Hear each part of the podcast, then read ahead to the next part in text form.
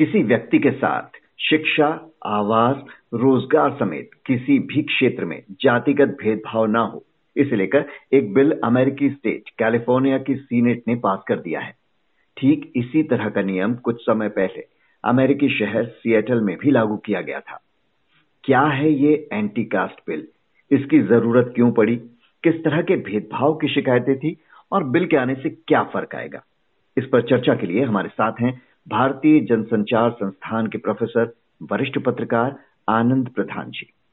आनंद जी, कैसे देखते हैं आप इस बिल को? अमेरिकी राज्य को इसे लाने की ज़रूरत क्यों पड़ी?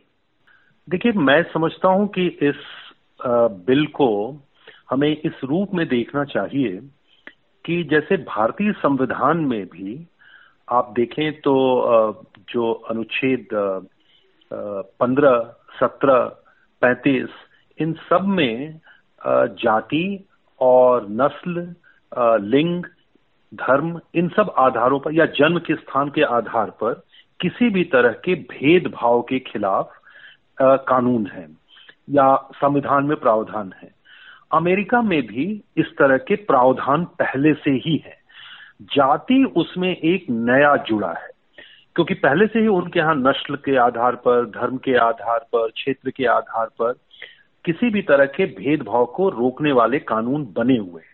उनके यहाँ संवैधानिक प्रावधान है इस बारे में। जाति उसमें नहीं थी, अब वो जाति भी उन्होंने जोड़ा है। और इसे इस रूप में देखना चाहिए कि अमेरिका में जिस तरह से पिछले कुछ दशकों में भारतीय समुदाय की आबादी बढ़ी है, आज अमेरिका में भारतीय समुदाय, या कह लें आप भारतीय अमेरिकियों की संख्या करीब करीब 45 लाख पहुँच चुकी है। जिसमें प्रवासी भारतीय भी हैं, अमेरिकी भारतीय भी हैं जो वहाँ के नागरिक हो चुके हैं और कम से कम दो या तीन पीढ़ियों से वहाँ रह रहे हैं। तो जैसे जैसे ये संख्या बढ़ी है और उस बढ़ती हुई संख्या में सामाजिक विविधता भी बढ़ी है। यानी कि उसमें भारत से गए हुए लोगों की जो विभिन्न जातियाँ हैं, या धर्म हैं, या समुदाय हैं, या भाषाएँ हैं, उन सब तरह के लोग वहाँ पहुँचे हैं और उस जनसंख्या में हैं। ज़ाहिर है कि जब लोग यहाँ से जाते हैं तो अपनी आइडेंटिटीज भी लेकर के गए हैं वहाँ। वो सिर्फ़ अमेरिकी भारतीय नहीं है, बल्कि उनकी अपनी जाति भी, धर्म भी, भाषाएँ भी, क्षेत्र भी उनके आइडेंटिटी को बनाती हैं। तो पिछले कुछ वर्षों में ये देखा गया, कई ऐसी रिपोर्टें हैं, और खास करके मैं उल्लेख करना चाहूँगा एक रिपोर्ट का, जो Carnegie Endowment for International Peace है। उसने 2020 में प्रवासी और भारतीय अमेरिकियों के एटीट्यूड को लेकर के एक सर्वेक्षण करवाया था। उस सर्वेक्षण में ये बात सामने आई थी, जिन लोगों पर सर्वेक्षण हुआ, उसमें ये बात सामने आई कि कोई पाँच फ़ीसदी भारतीयों को जाति आधारित भेदभाव का भी सामना करना पड़ा। और इसमें कोई पचास फ़ीसदी जो भारतीय हिंदू थे, वो अपनी पहचान जाति से भी जोड़ते हैं। तो ये सर्वेक्षण से उभर करके सामने आया। इसी तरह की एक और रिपोर्ट आई थी जो बहुत ही चौंकाने वाली थी इक्वालिटी लैब की रिपोर्ट है। और और इस रिपोर्ट में ये बात सामने आई कि जिन लोगों का सर्वेक्षण किया गया उन सर, उस सर्वेक्षण में जो दलित थे उसमें से 25 फ़ीसदी दलितों ने ये शिकायत की कि उनके साथ अमेरिका में भी जाति के आधार पर गाली गलौज या मारपीट तक हुई। एक तिहाई से ज़्यादा दलितों ने यह शिकायत की कि शिक्षा के दौरान या यूनिवर्सिटीज में या कॉलेजेस में उन्हें जाति के कारण भेदभाव का शिकार होना पड़ा। और करीब दो तिहाई दलितों ने ये शिकायत की कि उनको दफ्तरों या कार्यस्थलों पर भेदभाव का शिकार होना पड़ा। साठ फ़ीसदी दलितों ने जो सर्वेक्षण में शामिल हम्म। हुए थे उन्होंने शिकायत की कि उनको जाति आधारित चुटकुलों का सामना करना पड़ा।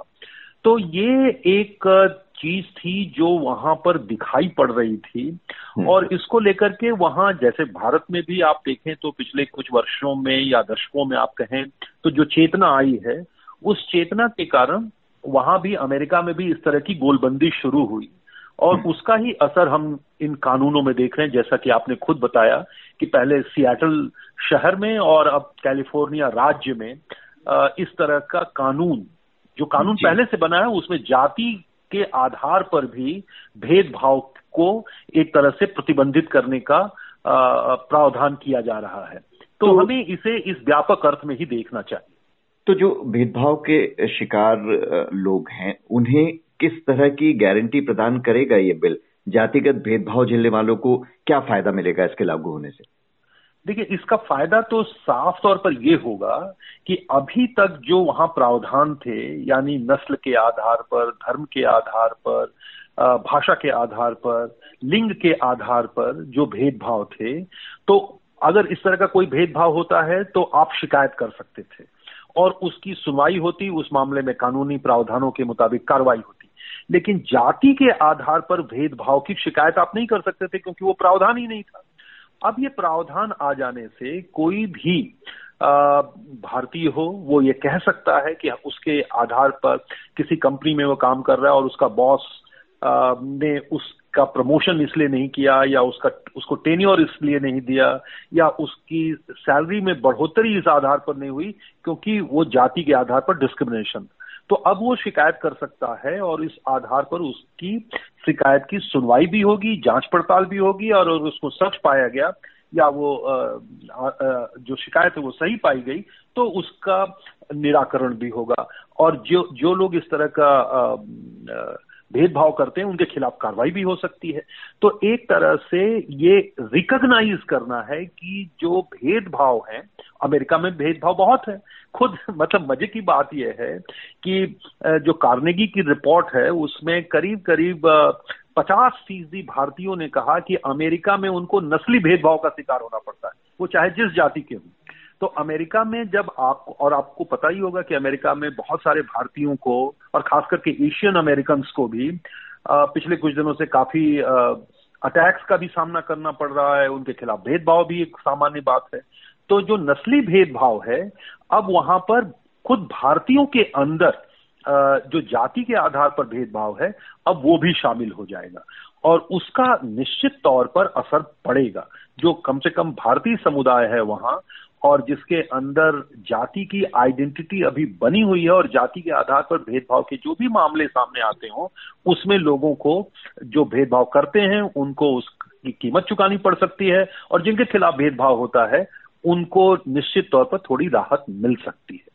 हालाँकि अमेरिकी हिंदू संगठन कह रहे हैं कि इस तरह की पाबंदी की ज़रूरत ही नहीं थी, क्योंकि अमेरिका में ऐसे भेदभाव पर पहले से रोक है। उनका कहना है कि अनुचित तरीके से एक समुदाय विशेष को टारगेट करने की कोशिश हो रही है ऐसे प्रस्तावों के ज़रिए। इस पर आपका क्या कहना है?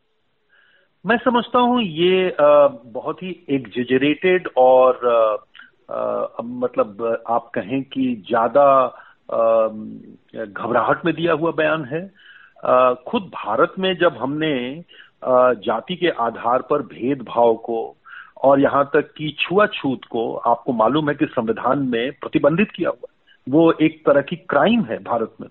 तो अगर जो भारतीय समुदाय या जो इंडियन डायस्पोरा है अमेरिका में, वहाँ भी अगर ये बातें सामने आ रही हैं, और हम भारत में भी जानते हैं कि ये इस तरह की शिकायतें काफ़ी आम हैं, अक्सर अखबारों में रिपोर्टें छपती हैं तो अगर ऐसी शिकायतें अमेरिका में भी आती हैं और वहाँ इस पर कार्रवाई की एक गुंजाइश बनती है और इसको रोकने की गुंजाइश बनती है तो मैं समझता हूँ कि अमेरिका में इसको लेकर के इतना संवेदनशील होने की और इसे किसी धर्म विशेष को या किसी समुदाय विशेष के खिलाफ किसी अभियान के रूप में या उनको नीचा दिखाने की कोशिश के रूप में नहीं लेना चाहिए, बल्कि मैं समझता हूँ कि हिंदू समुदाय को, हिंदू समाज को इसे अपने अंदर एक सुधार की प्रक्रिया के रूप में देखना चाहिए। ये कमज़ोरी है हिंदू समाज की, हिंदू समुदाय की, और ये दूर होनी चाहिए, चाहे वो भारत में हो या अमेरिका में हो। अगर हमने भारत में इस पर रोक लगाने का फैसला किया है और अमेरिका में ही इसका अगर एक्सटेंशन हो रहा है तो इसे लेकर के हमें इतना अति संवेदनशील होने की ज़रूरत नहीं पिछले साल गूगल में भी जातिगत भेदभाव के आरोप लगे थे। अमेरिका की कई यूनिवर्सिटीज ने इस दिशा में कुछ कदम उठाए हैं। सिएटल की हमने बात की वहाँ की लोकल काउंसिल ने ऐसा प्रस्ताव पारित कर दिया। तो ऐसे भेदभाव हाल ही में बढ़े हैं या हमेशा से थे पर अब सोशल मीडिया की वजह से सामने आ रहे हैं? देखिए इस तरह के भेदभाव तो हमेशा से रहे हैं लेकिन हाल के दशकों में जैसे जैसे अमेरिका में भारतीय समुदाय की जनसंख्या बढ़ी है आ, जैसा कि आप जानते हैं कि अमेरिका में इस समय जो प्रवासी या इमिग्रेंट्स हैं उनमें से जो सबसे बड़े समुदाय है चीनी समुदाय और उसके बाद भारतीय समुदाय है। तो 45 लाख अमेरिकी भारतीय वहाँ इस समय हैं और जैसे जैसे ये संख्या बढ़ी है उसमें सामाजिक विविधता भी बढ़ी। यानी विभिन्न जातियों के लोग अब अमेरिका जा रहे हैं और जितनी ज़्यादा ये सामाजिक विविधता बढ़ रही है, चेतना बढ़ रही है और भारत में भी आप देखिए तो जो आइडेंटिटी की पॉलिटिक्स शुरू हुई है, इस सब का असर वहाँ अमेरिका में भी पड़ रहा है।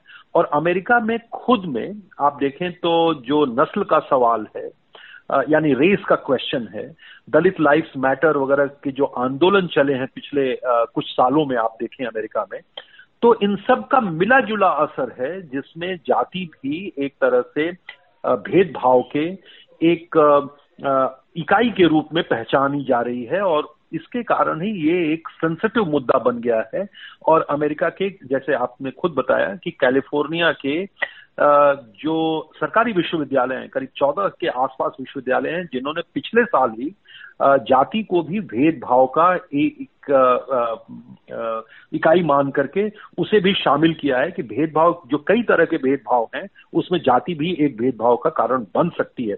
क्योंकि आप जैसा कि जानते हैं कि अमेरिकी विश्वविद्यालयों में भारतीयों की संख्या बढ़ी है, भारतीय विद्यार्थियों की संख्या बढ़ी है, और साथ ही साथ भारतीय प्रोफेसर और टीचर्स की भी संख्या बढ़ी है। तो वहाँ अगर इस तरह की कोई भेदभाव है तो उसे रोकने के लिए इस तरह के प्रावधान आ रहे हैं।